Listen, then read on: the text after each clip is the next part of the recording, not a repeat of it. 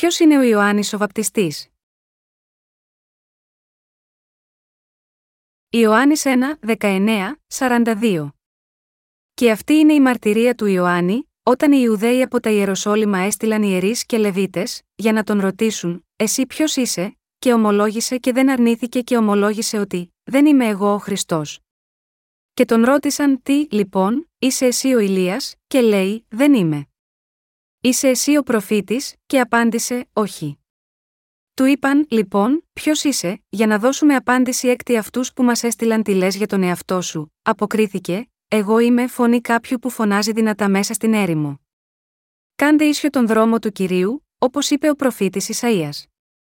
Και οι αποσταλμένοι ήσαν από τους Φαρισαίους και τον ρώτησαν, και του είπαν, Γιατί, λοιπόν, βαπτίζεις, αν εσύ δεν είσαι ο Χριστός ούτε ο Ηλίας ούτε ο προφήτης, ο Ιωάννης απάντησε σε αυτούς, λέγοντας: Εγώ βαπτίζω με νερό ανάμεσά σας, όμως, στέκεται εκείνος, που εσείς δεν γνωρίζετε αυτός είναι εκείνος που έρχεται πίσω από μένα, ο οποίος είναι ανώτερός μου του οποίου εγώ δεν είμαι άξιος να λύσω το λουρί από το υπόδημά του.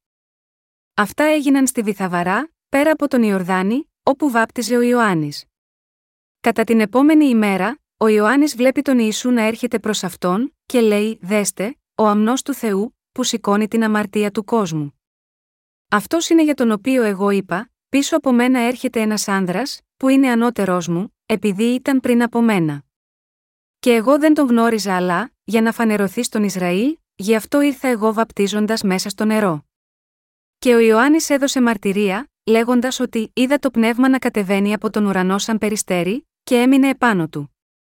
Και εγώ δεν τον γνώριζα, αλλά, εκείνος που με έστειλε να βαπτίζω με νερό, εκείνος μου είπε: Σε όποιον δεις το πνεύμα να κατεβαίνει και να μένει επάνω του, αυτός είναι που βαπτίζει με πνεύμα αγιό.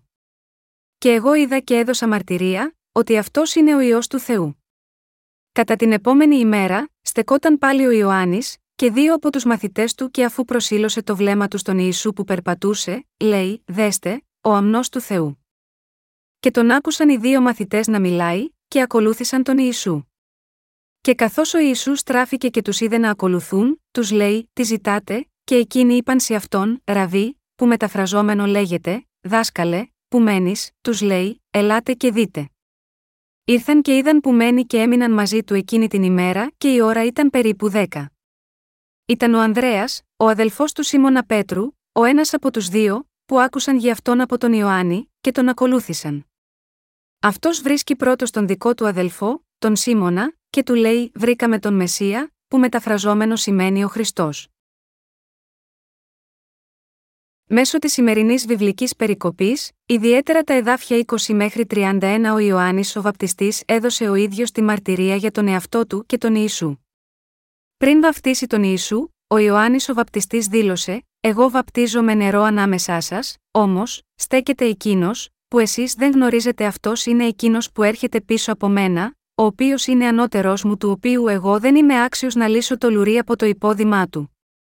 Ιωάννης 1, 26, 27, επίσης, μαρτύρησε ότι το δικό του έργο ήταν να αποκαλύψει τον Ιησού Χριστό στο λαό Ισραήλ, και εγώ δεν τον γνώριζα, αλλά, για να φανερωθεί στον Ισραήλ, γι' αυτό ήρθα εγώ βαπτίζοντας μέσα στο νερό. Με σκοπό να μαρτυρήσει ότι ο Ισού Χριστός ήταν πραγματικά ο Μεσία, ο σωτήρας τον οποίον όλοι οι Ισραηλίτες περίμεναν, ο Ιωάννης ο Βαπτιστής έδινε στους ανθρώπους το βάπτισμα της μετανία, και επίσης βάπτισε τον Ιησού στον Ιορδάνη ποταμό. Αφού βάπτισε τον Ιησού, επίσης έδωσε τη μαρτυρία ότι ο Ιησούς είναι ο γιος του Θεού λέγοντας, και εγώ δεν τον γνώριζα, αλλά, εκείνος που με έστειλε να βαπτίζω με νερό, εκείνος μου είπε, σε όποιον δεις το πνεύμα να κατεβαίνει και να μένει επάνω του, αυτός είναι που βαπτίζει με πνεύμα αγιό. Και εγώ είδα και έδωσα μαρτυρία, ότι αυτός είναι ο ιό του Θεού Ιωάννης 1, 33, 34. Προφανώς, ο Ιωάννης ο Βαπτιστής ήξερε σχετικά με τον Ιησού από την αρχή. Όταν οι νομοδιδάσκαλοι και οι Λεβιτέ είχαν δημιουργήσει ένα επεισόδιο μαζί του, ο Ιωάννης ο Βαπτιστής έδωσε τη μαρτυρία για τον Ιησού Χριστό. Μαρτύρησε ότι ο Ιησούς Χριστός είναι ο σωτήρας και εκείνος που όλος ο λαός Ισραήλ περίμενε, και ότι είναι ο σωτήρας του ανθρώπινου γένους.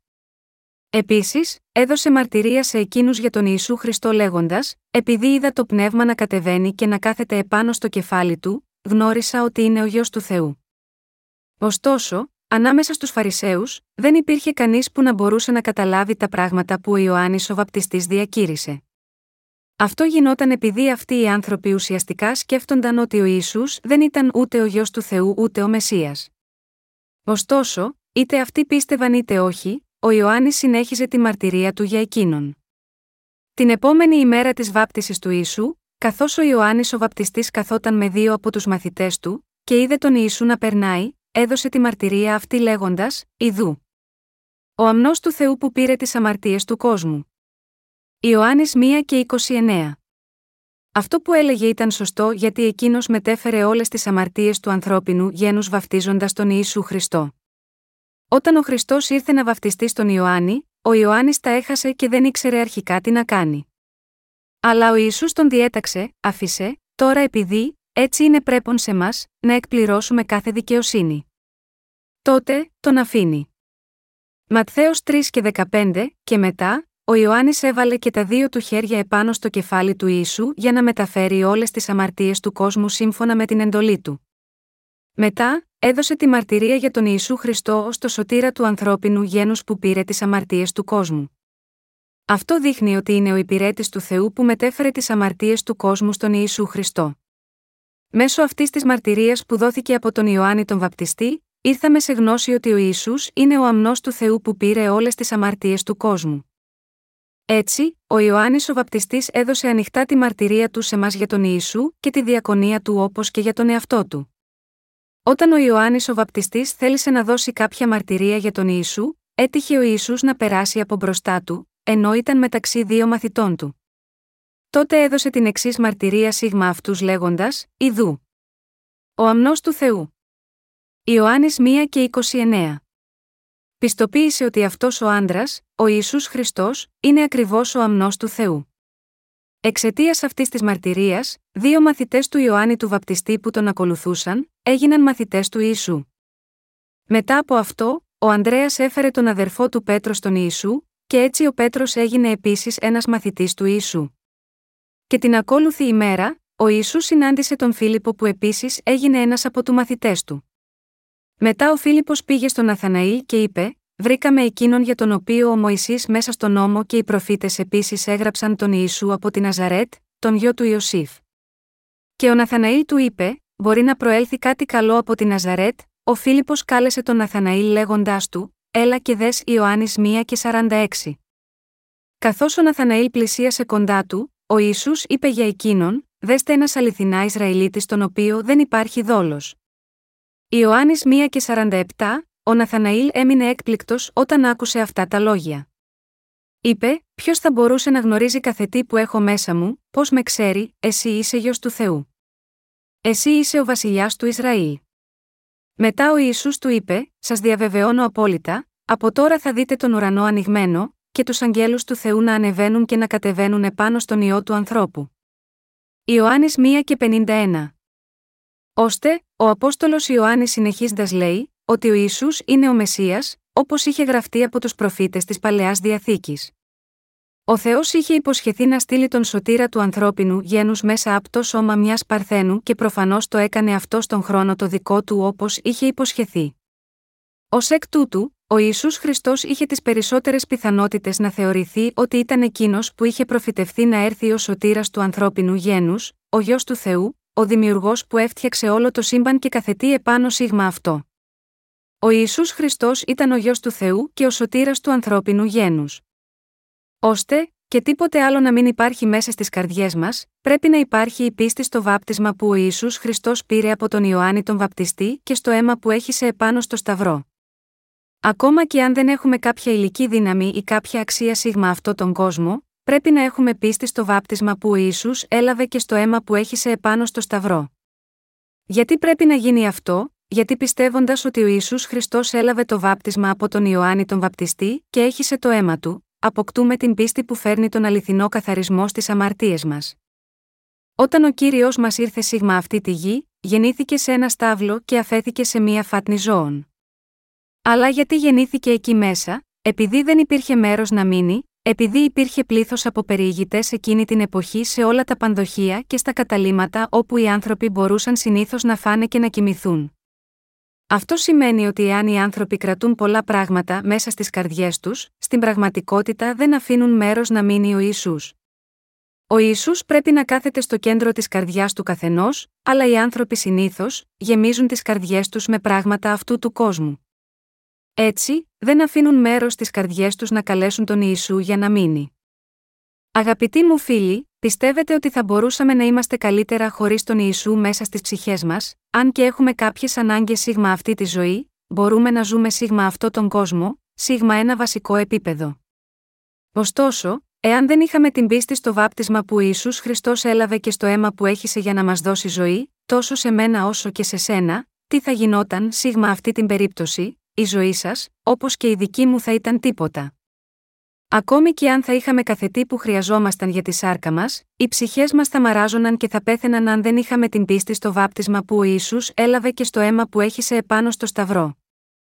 Ο Ιησούς Χριστός είναι Θεός, ο γιο του Θεού, ο δημιουργός όλων των πραγμάτων του σύμπαντος και ο σωτήρας μας. Έχει σώσει εκείνους από εμάς που πίστεψαν στο Ευαγγέλιο του Ήδατος και του Πνεύματος από κοσμικές αμαρτίες παίρνοντάς τες μια για πάντα, όταν έλαβε το βάπτισμα και πήγε στον Σταυρό, όπου πέθανε ως αντικαταστάτης μας. Ο Ισού είναι ο σωτήρας μας που μας εξαλείφει τις αμαρτίες μας αυτού του κόσμου. Πρέπει να συνεχίζουμε να ζούμε με πίστη, αγκαλιάζοντας τον Ιησού Χριστό που ήρθε μέσω του ύδατος και του πνεύματος μέσα στις καρδιές μας. Ακόμα και αν εσύ και εγώ δεν έχουμε τίποτε άλλο, πρέπει να συνεχίσουμε να ζούμε με ένα μόνο πρόσωπο μέσα στις καρδιές μας, τον Ιησού. Εάν ζούμε συνεχώς με τον Ιησού Χριστό στη ζωή μας, τότε εκείνος θα μας προμηθεύει με όσα πράγματα μας λείπουν. Όπως ο κύριος μας, έκανε θαυμάσια έργα στο γάμο της Κανά, θα σε προμηθεύσει με το λόγο της αλήθειας και θα καλύψει κάθε ανάγκη που χρειάζεσαι για να ζήσεις. Αλλά, εάν συνεχίζετε να ζείτε χωρίς τον κύριο μέσα στις καρδιές σας, εκείνος δεν θα μπορεί να σας βοηθήσει όταν έρθετε σε μια ώρα ανάγκης. Ώστε, μέσω του έργου του Ιωάννη του Βαπτιστή, μάθαμε πως πρέπει να ζούμε ενώπιον του Θεού διαπίστεως, και επίσης ότι πρέπει να πιστέψουμε στον Ιησού Χριστό. Αν και ζούμε σίγμα αυτό τον συγκεκριμένο και περίπλοκο κόσμο, πρέπει να συνεχίσουμε να ζούμε έχοντας πίστη στο λόγο του Ευαγγελίου του Ήδατος και του Πνεύματος. Πρέπει να ξέρουμε ποια είναι η ζωή που είναι συνετή και ευτυχισμένη για να ζήσουμε ενώπιον του Θεού. Ο Θεός μας θέλει να ζούμε με το Ευαγγέλιο του Ήδατος και του Πνεύματος στο κέντρο της καρδιάς μας. Μέσω της μαρτυρίας του Ιωάννη του Βαπτιστή, εσύ και εγώ τώρα είμαστε σε θέση να πιστεύουμε ότι ο Ιησούς ήρθε ως ο σωτήρας μας εκπληρώνοντας το Ευαγγέλιο του Ήδατος και του Πνεύματος. Εάν υποτιμούσαμε, το ρόλο του Ιωάννη του Βαπτιστή και της διακονίας του θα μπορούσαμε να ήμασταν σε θέση τώρα να ξέρουμε το μεγάλο μυστικό της σωτηρίας που κρύβεται μέσα στο Ευαγγέλιο του Ήδατος και του Πνεύματος, θα μπορούσαμε ποτέ να δούμε τον Ιησού χωρίς τα σαρκικά μάτια μας. Είσαι ικανός να δεις τον Ιησού με τα σαρκικά σου μάτια να παίρνει τις αμαρτίες σου μια για πάντα με το βάπτισμα που έλαβε, δεν είμαστε ικανοί να το δούμε αυτό με φυσικό τρόπο. Ωστόσο, μέσω του γραπτού λόγου του Θεού, είμαστε σε θέση να δούμε πλήρως ότι ο Ισού είναι ο σωτήρας μας. Α διαβάσουμε το Ευαγγέλιο του Ιωάννη, το κεφάλαιο 1, εδάφια 6 και 7, υπήρξε ένας άνθρωπος αποσταλμένος από τον Θεό, που ονομαζόταν Ιωάννης.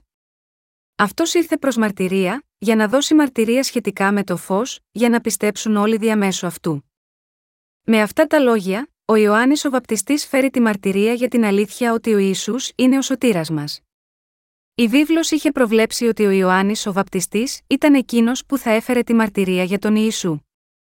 Οι άνθρωποι σήμερα που πιστεύουν στον Ιησού ως σωτήρα, είναι σε θέση να βρουν την αληθινή σωτηρία μέσω της διακονίας του Ιωάννη του Βαπτιστή λόγω του βαπτίσματος που ο Ιησούς έλαβε από τον Ιωάννη τον Βαπτιστή.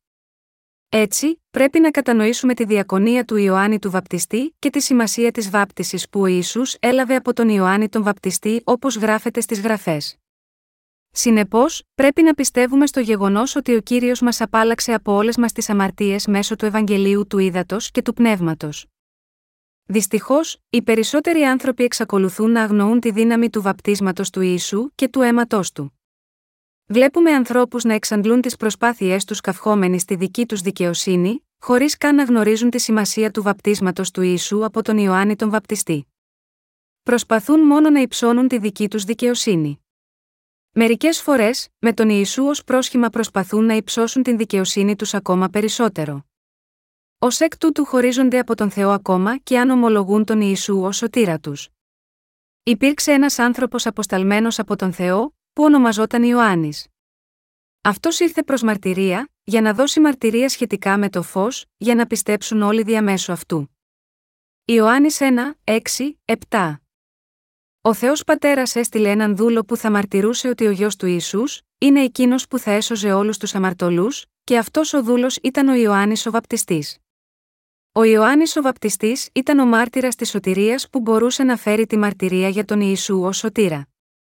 Εμείς που έχουμε δεχθεί τη μαρτυρία του Ιωάννη του Βαπτιστή, είμαστε μαθητές του Ιησού που επίσης πρέπει να δίνουμε τη μαρτυρία μας στους άλλους ότι ο Ισού είναι ο σωτήρας που ήρθε σίγμα αυτό τον κόσμο μέσω του Ευαγγελίου του Ήδατος και του Πνεύματος. Ωστόσο, πολλοί άνθρωποι ακόμα λένε ότι ο Ιωάννης ο Βαπτιστής ήταν κάποιος πλάνος.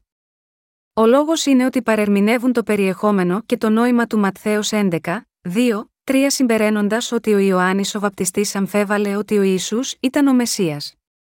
Πράγματι όμως πώς μπορεί ο Ιωάννης να αμφέβαλε αφού έστειλε τους μαθητές του στον Ιησού; Όχι, δεν αμφέβαλε καθόλου. Ο Ιωάννης ο Βαπτιστής ήταν πρόθυμος να στείλει τους μαθητές του στον Ιησού, όταν είπε: Εκείνος πρέπει να αυξάνει, εγώ να μειώνομαι Ιωάννης 3 και 30, και στην πραγματικότητα έστειλε τους μαθητές του στον Ιησού έναν έναν. Όμως που πήγαν εκείνοι που είχαν παραμείνει μαζί του μέχρι να τελειώσει τη διακονία του, ήταν οπαδοί του που ήταν απρόθυμοι να πιστέψουν στη μαρτυρία του σχετικά με τον Ιησού στο τέλος. Εάν παραβλέπαμε τη μαρτυρία του βαπτίσματος που ο Ιωάννης ο βαπτιστής έδωσε για τον Ιησού, πώς θα μπορούσαμε να καταλάβουμε την αλήθεια του Ευαγγελίου του Ήδατος και του Πνεύματος, χωρίς την αλήθεια του Ευαγγελίου του Ήδατος και του Πνεύματος, πώς θα μπορούσαμε να πιστέψουμε στον Ιησού ως σωτήρα μας; Εάν θέλουμε να πιστέψουμε στο Ευαγγέλιο του Ήδατος και του Πνεύματος, πρέπει πρώτα να πιστέψουμε ότι ο Ιωάννης ο Βαπτιστής είναι ο δούλος του Θεού που είχε προφητευθεί στην παλαιά διαθήκη ότι θα ερχόταν να προετοιμάσει το έδαφος για τον Μεσσία. Βάσει αυτής της πίστης, μπορούμε να πιστέψουμε σε όλη τη μαρτυρία του Ιωάννη του Βαπτιστή. Μόνο τότε μπορούμε να πιστέψουμε και στον Σωτήρα, βλέποντας το βάπτισμα του Ιησού, τον θάνατο του Ιησού ως αντικαταστάτη μας επάνω στο Σταυρό και την ανάσταση του κυρίου. Αγαπητά μου αδέλφια, εάν οι αποκαλούμενοι ως υπηρέτες του Θεού σήμερα αρνούνται τη μαρτυρία του Ιωάννη του Βαπτιστή για τον Ιησού, οι ακόλουθοί τους δεν θα μπορέσουν ποτέ να είναι σε θέση να γνωρίσουν το Ευαγγέλιο του Ήδατος και του Πνεύματος. Βλέπουμε σήμερα συγκεκριμένους κήρυκες να προσπαθούν να εκπληρώσουν τους δικούς τους στόχους αδειάζοντας τις τσέπες των μελών των εκκλησιών τους. Τέτοια μέρη όπου μαζεύονται άνθρωποι, δεν πρέπει να αποκαλούνται αληθινή εκκλησία. Αυτοί οι άνθρωποι δεν αναγνωρίζουν την αληθινή διακονία του Ιωάννη του Βαπτιστή ή του Ιησού. Και πώς θα μπορούσαν ακόμη να γνωρίσουν την αλήθεια του Ευαγγελίου του Ήδατος και του Πνεύματος, αυτοί οι σημερινοί εργάτες είναι ψεύτικοι αν δεν πιστεύουν και φέρουν την διακονία της αλήθειας που ο Ιησούς έφερε μέσω του Ευαγγελίου του Ήδατος και του Πνεύματος. Πρέπει όμως να γνωρίσουμε καλά τον Ιωάννη τον Βαπτιστή. Στο Ματθαίος 11 και 11 λέει: Σας διαβεβαιώνω, ανάμεσα σε εκείνους που γεννήθηκαν από γυναίκες δεν σηκώθηκε μεγαλύτερος από τον βαπτιστή Ιωάννη όμως, ο μικρότερος στη βασιλεία των ουρανών είναι μεγαλύτερος από αυτόν. Πραγματικά, ο Ηλίας που προφητεύτηκε στην παλαιά διαθήκη ότι θα έρθει ξανά πριν τον κύριο, είναι στο καθεστώς της καινής διαθήκης ο Ιωάννης ο Βαπτιστής, Μαλαχίας 4, 1, 3, Ματθαίος 11 και 14. Αυτό έγινε επειδή ο Ιωάννης ο Βαπτιστής εκπλήρωσε την αποστολή του Ηλία της Παλαιάς Διαθήκης. Ένας τέτοιος πιστός εργάτης του Θεού ήταν ο Ιωάννης ο Βαπτιστής, και είχε την αληθινή καρδιά ενός υπηρέτη του Θεού. Ο Ιωάννης ο Βαπτιστής βάφτισε τον Ιησού στον Ιορδάνη ποταμό. Αυτό ήταν το δίκαιο έργο και η αρχή του Ευαγγελίου του Ήδατος και του Πνεύματος επειδή ο Ιησούς θα μπορούσε να σώσει τους αμαρτωλούς από την αμαρτία φέροντας όλες τις αμαρτίες του κόσμου μέσα από το βάπτισμά του, Ματθαίος 3, 13, 17. Ας διαβάσουμε μαζί το Ευαγγέλιο του Ιωάννη κεφάλαιο 1, εδάφια 1 του 11. Ήταν το φως το αληθινό, το οποίο φωτίζει κάθε άνθρωπο που έρχεται στον κόσμο. Ήταν μέσα στον κόσμο, και ο κόσμος έγινε διαμέσου αυτού και ο κόσμος δεν τον γνώρισε. Στα δικά του ήρθε, και οι δικοί του δεν τον δέχτηκαν. Το αληθινό φως, δηλαδή το φως που φωτίζει όταν έρχεται επάνω σε κάθε άνθρωπο μέσα στον κόσμο, αναφέρεται στο πρόσωπο του Ιησού. Είχε υποθεί ότι ο Ιησούς είναι ο αληθινός Θεός, που ήρθε σίγμα αυτή τη γη σε ανθρώπινη σάρκα, και εκείνος είναι το αληθινό φως της σωτηρίας. Αυτά τα λόγια, το αληθινό φως, εννοούν ότι ο Ιησούς είναι Θεός, ο Ιησούς είναι ο Θεός της σωτηρίας, ο Ιησούς είναι ο άρχοντας της ζωής και ο Ιησούς είναι ο σωτήρας που μας έσωσε από τις αμαρτίες του κόσμου. Ο Απόστολος Ιωάννης συνεχίζει τη μαρτυρία του λέγοντας «Ήταν το φως το αληθινό, το οποίο φωτίζει κάθε άνθρωπο που έρχεται στον κόσμο». Ήταν μέσα στον κόσμο και ο κόσμος έγινε διαμέσου αυτού και ο κόσμος δεν τον γνώρισε. Ιωάννης 1, 9, 10 Αυτός ο κόσμος φτιάχτηκε από τον Ιησού. Αυτός ο κόσμος δεν φτιάχτηκε από ανθρώπινα πλάσματα. Δεν έγινε από την φύση, σε αντίθεση με τον ισχυρισμό των οπαδών της εξέλιξης. Ποτέ δεν ήρθε σε ύπαρξη ο κόσμος αυτός από την φυσική εξέλιξη. Ο λαός του Ισραήλ δεν πίστεψε στον Ιησού ως Θεό, τον Γιο του Θεού, ή ως τον Σωτήρα που ήρθε δέλτα γιώτα ύδατος και πνεύματος. Βέβαια, δεν είναι αλήθεια ότι όλοι δεν πίστεψαν, αλλά πολλοί δεν πίστεψαν στον Ιησού ως σωτήρα τους. Έτσι ο Θεός τους εγκατέλειψε για λίγο καιρό επειδή δεν πίστεψαν στο σωτήρα του ανθρώπινου γένους. Και εξαιτίας των αμαρτιών τους, οδηγήθηκαν στον θάνατο, και έπρεπε να ζει σε αγωνία και σε ορφάνεια όλη η ανθρωπότητα, για περίπου 2.000 χρόνια. Όταν συνελήφθησαν από τους Γερμανούς Ναζί, εκατομμύρια Εβραίων πέθαναν σε στρατόπεδα συγκέντρωσης. Αυτό έγινε για ένα λόγο, επειδή δεν πίστεψαν στον Ιησού ως σωτήρα όπως και Θεό τους. Επειδή δεν ήξεραν ή δεν πίστεψαν στην αληθινή ταυτότητα του Ιησού, όχι μόνο δεν δέχτηκαν τον Ιησού, αλλά επίσης τον εχμαλώτησαν και τον οδήγησαν στους Ρωμαίους στρατιώτες για να τον θυσιάσουν. Όλο και περισσότερο φώναζαν να τον σταυρώσουν, σταύρωσον αυτόν. Σταύρωσον αυτόν. Λέει ότι είναι Θεός. Ένας τέτοιος άνθρωπος πρέπει να σταυρωθεί. Τη στιγμή που ο Πιλάτος, ο κυβερνήτης των Ιουδαίων, εξέτασε τον Ιησού, δεν του βρήκε καμία ενοχή.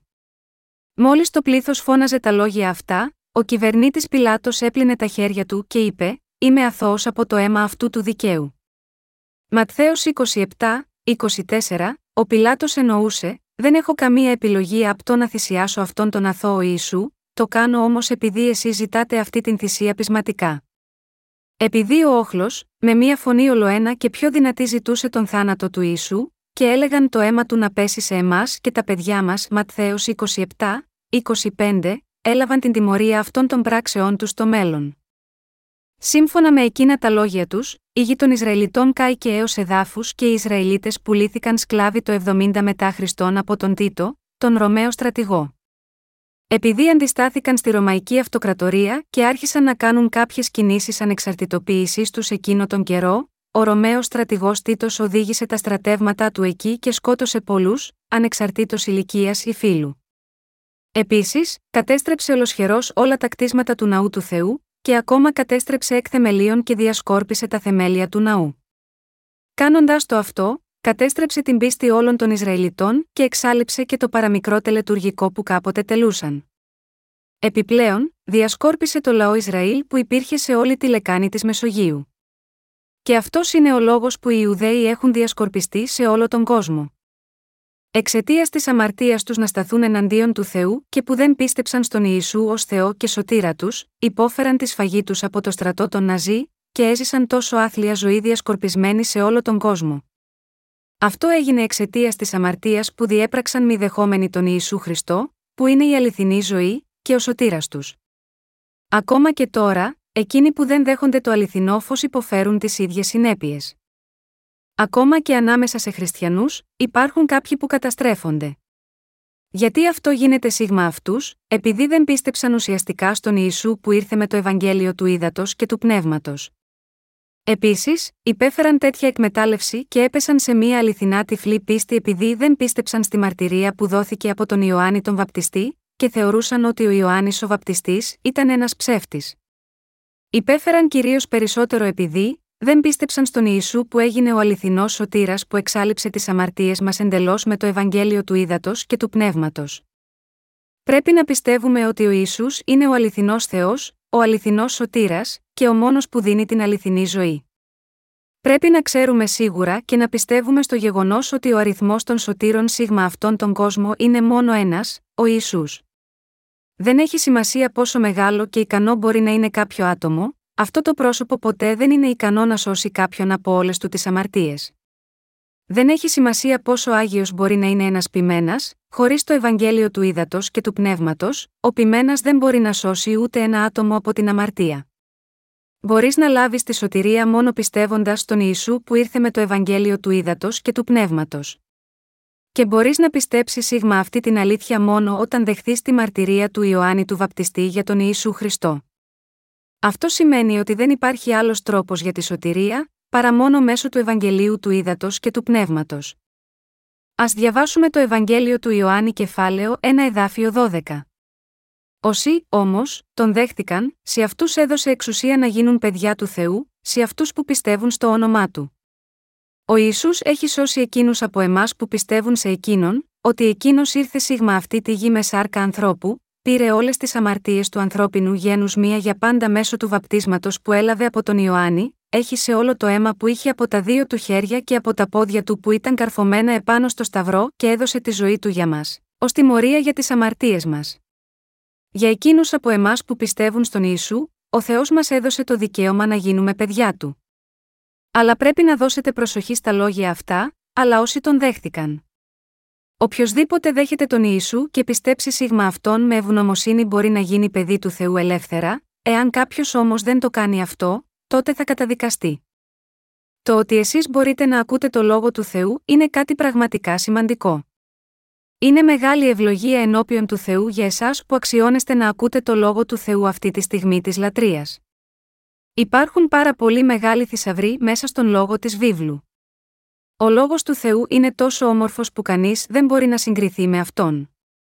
Ακόμα και αριστουργήματα όπως τα έργα του Σέξπιρ από την Αγγλία, δεν μπορούν να συγκριθούν με αυτόν. Όταν είμαστε πρόθυμοι να ακούσουμε το λόγο του με μια καρδιά που πιστεύει, αυτά τα βιβλικά αναγνώσματα μπορούν να πλημμυρίσουν τα αυτιά μας, τις σκέψεις μας, τις ψυχές μας. Ωστόσο, πιστεύουν στο Ευαγγέλιο του Ήδατος και του Πνεύματος, σύμφωνα με την ρίση, μόνο αυτοί που τον δέχονται. Τότε, τι σημαίνει να λάβεις, δηλαδή, να δεχθείς τον Ιησού Χριστό που ήρθε μέσω του Ευαγγελίου του Ήδατος και του Πνεύματος, σημαίνει για μας να πιστέψουμε και να δεχθούμε μέσα στις καρδιές μας ότι ο Ιησούς είναι ο Θεός, ο Δημιουργός, ο Σωτήρας που μας έσωσε από τις αμαρτίες, και ο αμνός που προθυμοποιήθηκε και πήρε και την κρίση για όλες τις αμαρτίες μας. Ο κύριος μας έδωσε το δικαίωμα να γίνουμε παιδιά του Θεού σε εκείνους που δέχτηκαν τη σωτηρία του Ιησού πιστεύοντας το λόγο της αλήθειας, που λέει ότι ο κύριος μας ήρθε σίγμα αυτή τη γη και μας έσωσε μέσω του ύδατος και του αίματος. Εκείνοι που έλαβαν το Ευαγγέλιο του Θεού του ύδατος και του πνεύματος λαμβάνουν την άφεση όλων των αμαρτιών τους και άλλους ουράνιους θησαυρούς.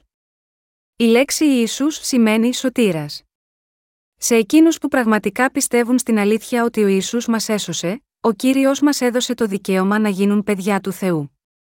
Πιστεύοντας το όνομα του Ιησού, κάποιος παίρνει το δικαίωμα να γίνει ένα παιδί του Θεού. Τώρα, ας διαβάσουμε το Ευαγγέλιο του Ιωάννη, κεφάλαιο 1 εδάφιο 12 και 13. Όσοι, όμως, τον δέχτηκαν, σε αυτούς έδωσε εξουσία να γίνουν παιδιά του Θεού, σε αυτούς που πιστεύουν στο όνομά του. Αγαπητά μου αδέλφια, πολλοί άνθρωποι νομίζουν ότι κάποιος μπορεί να λάβει άνεφόρον τη σωτηρία του αν πιστέψει στον Χριστό με κάποιο τρόπο. Στηρίζονται στη βιβλική ρίση, επειδή, καθένας που θα επικαλεστεί το όνομα του κυρίου, θα σωθεί. Ρωμαίους 10 και 13. Άλλοι πιστεύουν ότι θα σωθούν εάν πιστεύουν στα δόγματα της θρησκείας τους, και ακόμα άλλοι συμφωνούν βασιζόμενοι στο δόγμα του Καλβίνου περί προορισμού, ότι κάποιος δεν μπορεί να είναι πεπισμένος για τη σωτηρία κάποιου ατόμου μέχρι αυτό να σταθεί ενώπιον του Θεού. Αλλά είναι γραμμένο. Οι οποίοι γεννήθηκαν όχι εξ αίματος ούτε από το θέλημα της αρκό, ούτε από το θέλημα ανθρώπου, αλλά από τον Θεό. Δεν έχει σημασία τι λένε οι άνθρωποι. Αυτό που λέει ο Θεός έχει σημασία. Στην αρχή ήταν ο λόγος, και ο λόγος ήταν προς τον Θεό, και Θεός ήταν ο λόγος. Ιωάννης 1, 1, ο ίδιος ο λόγος είναι Θεός. Εάν πιστεύουμε στον λόγο του Θεού, ενώπιον του Θεού, θα λάβουμε σωτηρία. Εννοώ ότι ο λόγος ο ίδιος είναι Θεός, και συνεπώς, εάν πιστεύουμε σίγμα αυτόν όπως είναι γραμμένος, μπορούμε να λάβουμε τη σωτηρία από όλες μας τις αμαρτίες ενώπιον του Θεού. Οι άνθρωποι που έχουν λάβει τη σωτηρία από τις αμαρτίες δεν είναι γεννημένοι από το θέλημα κάποιου ανθρώπου. Και, μόνο εκείνοι που πιστεύουν στην αλήθεια της σωτηρίας, όπως αυτή δόθηκε από τον Θεό, καταφέρνουν να λάβουν τη σωτηρία τους. Γεννιέμαι από το θέλημα του ανθρώπου σημαίνει να προσπαθούμε να γεννηθούμε εξ ονόματος κάποιου, ή προκαλώντας τη θέληση της σάρκας ή των συναισθημάτων κάποιου. Κάποια τρομερά συναισθήματα, η ομιλία γλωσσών και οι ταλαντεύσεις στο σώμα, είναι όλα πράξεις που συμβαίνουν όταν προσεύχεσαι, και είναι παραδείγματα των ανθρώπινων συναισθημάτων. Λαμβάνουμε τη σωτηρία όχι από κάποια επιθυμία της σάρκας, ούτε από κάποια γραμμή αίματος, κληρονομικά. Δεν υπάρχει περίπτωση να φτάσουμε στη σωτηρία επειδή εμείς το θελήσαμε, μόνο και μόνο επειδή εμείς είμαστε ποιμένες ή επειδή είμαστε παιδιά ενός πειμένα. Δεν έχει σημασία η θέση, η τάξη, το γένος ή η ηλικία. Η σωτηρία είναι κάτι προσωπικό, και χωρίς να έχει σημασία ποιος είσαι, πρέπει να δεχθείς το λόγο του Θεού για να λάβεις την αληθινή σωτηρία. Μόνο εκείνοι που πιστεύουν στο γεγονός ότι ο Ισού είναι Θεός, ο γιο του Θεού, και σωτήρας τους και ότι ο Ιησούς τους έσωσε μέσω του ύδατος και του αίματος, λαμβάνουν το δικαίωμα να γίνουν παιδιά του Θεού. Ο χριστιανισμός σήμερα κινείται στην κατεύθυνση της πρόκλησης του θελήματος της αρκό. Οι άνθρωποι σήμερα που δεν πιστεύουν στο Ευαγγέλιο του ύδατο και του πνεύματος είναι έτσι. Ω εκ τούτου, η ώρα της λατρείας γίνεται πολύ θορυβόδη. Εκείνοι που μιλούν γλώσσες, γίνονται ενοχλητικοί στα αυτιά των άλλων. Τι προσπαθούν να κάνουν εκείνοι που έχουν το χάρισμα των γλωσσών και τα χαρίσματα που έλαβαν από τον Θεό, προσπαθούν να βγάλουν χρήματα ή να προβάλλουν τους εαυτούς τους. Για το λόγο αυτό, στις ημέρες μας, πρέπει να προωθήσουμε το Ευαγγέλιο του ύδατο και του πνεύματος στη γλώσσα των ανθρώπων κάθε έθνους. Εάν κάποιος γίνεται ποιμένας, διάκονος ή πρεσβύτερος, χωρίς το Ευαγγέλιο του ύδατο και του πνεύματος, αυτή είναι η περίπτωση που αυτό το πρόσωπο έχει πιστέψει εξαιτίας της επιθυμίας της αρκό του. Περιφανεύονται για τα καθήκοντά τους αυτά και προσποιούνται ότι έχουν λάβει την άφεση της αμαρτίας χωρίς να γνωρίζουν το Ευαγγέλιο της αλήθειας. Όμως ακόμα και αν ο γιος σου έχει χειροτονηθεί, αυτός δεν θα μπορούσε να λάβει τη σωτηρία από τις αμαρτίες του χωρίς τη γνώση του Ευαγγελίου του ύδατο και του πνεύματος. Είναι εντελώς άχρηστο να ακολουθείς μια ζωή πίστης χωρίς πρώτα να έχεις λάβει την άφεση των αμαρτιών σου πιστεύοντας το Ευαγγέλιο του ύδατο και του πνεύματος. Η δική μας πραγματική αλήθεια για τη σωτηρία έρχεται μόνο από το Ευαγγέλιο του ύδατο και του πνεύματος. Η σωτηρία που δίνει ο Θεός σε μας δεν είναι από το θέλημα της σάρκας, ούτε από το θέλημα ανδρός ή εξαίματο. Είναι μόνο από την πίστη στο λόγο του Ευαγγελίου του ύδατο και του πνεύματος που είναι η αλήθεια του Θεού.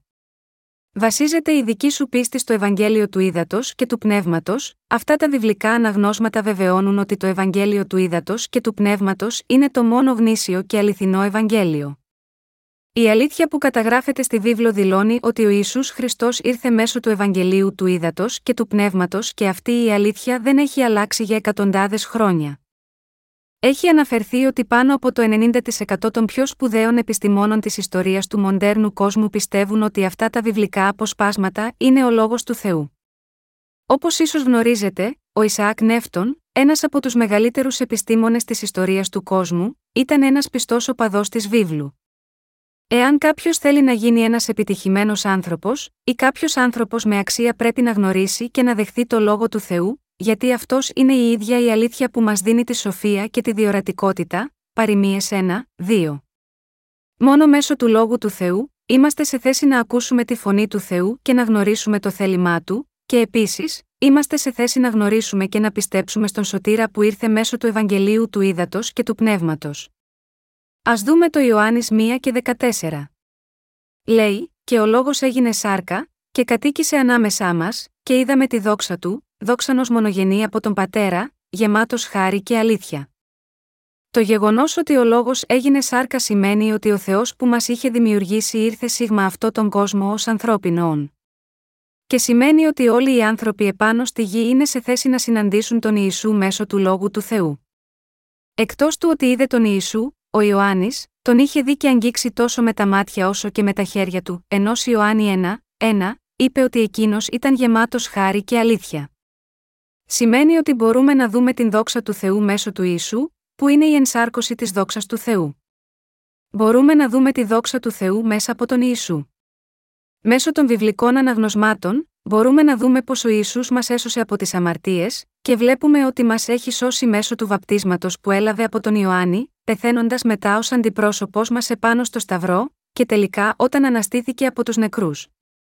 Είμαστε ικανοί να δούμε πόσο δίκαιη και γεμάτη από αγάπη είναι η χάρη του Θεού. Ο Ιησούς Χριστός είναι ο άρχοντας της αγάπης που μας έσωσε από τις αμαρτίες μας ανεφόρον. Μέσω του Ιησού, ο Θεός μας έδειξε όλη την δόξα της Θείας του δύναμης και πόσο δίκαιος και γεμάτος έλεος είναι. Ο Ιησούς Χριστός ήταν πλήρης χάριτος και αλήθειας. Καταφέρνουμε να λάβουμε τη σωτηρία μας από όλες τις αμαρτίες μας πιστεύοντας το δώρο της σωτηρίας από τον Ιησού Χριστό, που ήρθε δέλτα γιώτα ύδατος και πνεύματος. Η αλήθεια ότι ο Κύριος μας ασώζει από τις αμαρτίες είναι το μεγαλύτερο δώρο στον κόσμο. Όπως ακριβώς η λέξη χάρισμα σημαίνει κάτι που δίνεται προς εμάς από ευχαρίστηση, έτσι και το χάρισμα της σωτηρίας είναι ένα δώρο που ο Θεός μας δίνει χωρίς κόστος. Ο Ιησούς Χριστός μας έσωσε από τις αμαρτίες του κόσμου μια για πάντα όταν γεννήθηκε σίγμα αυτή τη γη, λαμβάνοντας το βάπτισμα από τον Ιωάννη τον Βαπτιστή, έχισε το αίμα του και αναστήθηκε από τους νεκρούς. Αυτό είναι το χάρισμα της σωτηρίας του Θεού. Ο Θεός έχει δώσει σε σένα και σε μένα το δώρο της σωτηρίας από τις αμαρτίες του κόσμου, που μας κάνει ικανούς να γεννηθούμε ξανά. Εξαπλώνοντας το Ευαγγέλιο του Ήδατος και του Πνεύματος μέσα σε όλο τον κόσμο, ο Θεός χαρίζει το δώρο της σωτηρίας του σε όλους τους ανθρώπους. Το Ευαγγέλιο του Ήδατος και του Πνεύματος αποτελεί τη μόνη αλήθεια για τη σωτηρία σίγμα αυτό τον κόσμο. Αυτή η αλήθεια αγκαλιάζει όλο τον κόσμο με τη σωτηρία και τον γεμίζει με το δώρο του Θεού. Αυτή η αλήθεια της σωτηρίας, που δεν μας αφήνει ούτε στο ελάχιστο ακάλυπτους, είναι κάτι που συστάθηκε σύμφωνα με τις απαιτήσεις της παλαιάς διαθήκης.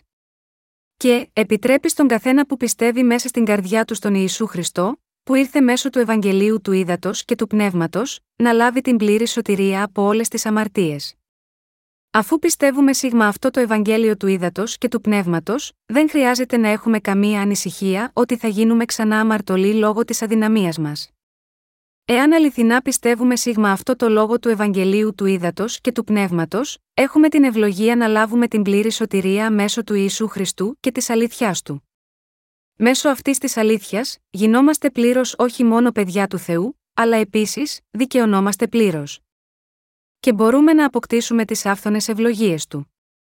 Α κοιτάξουμε στο Ιωάννης κεφάλαιο 1, εδάφιο 16, και όλοι εμείς λάβαμε από το πλήρωμά του, και χάρη επάνω σε χάρη.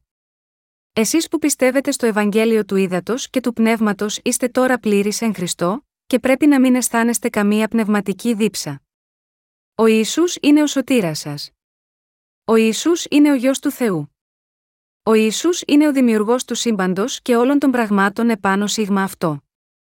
Μπορεί εκείνος που δημιούργησε εξ ολοκλήρου το σύμπαν, να στερείται σε κάτι, ο Ιησούς, ο σωτήρας μας που ήρθε να μας σώσει από τις αμαρτίες, είναι εκείνος που δημιούργησε όλο τον ορατό και αόρατο κόσμο, τους ανθρώπους και τα ζώα, τα φυτά, τους αγγέλους και όλα τα πνευματικά όντα.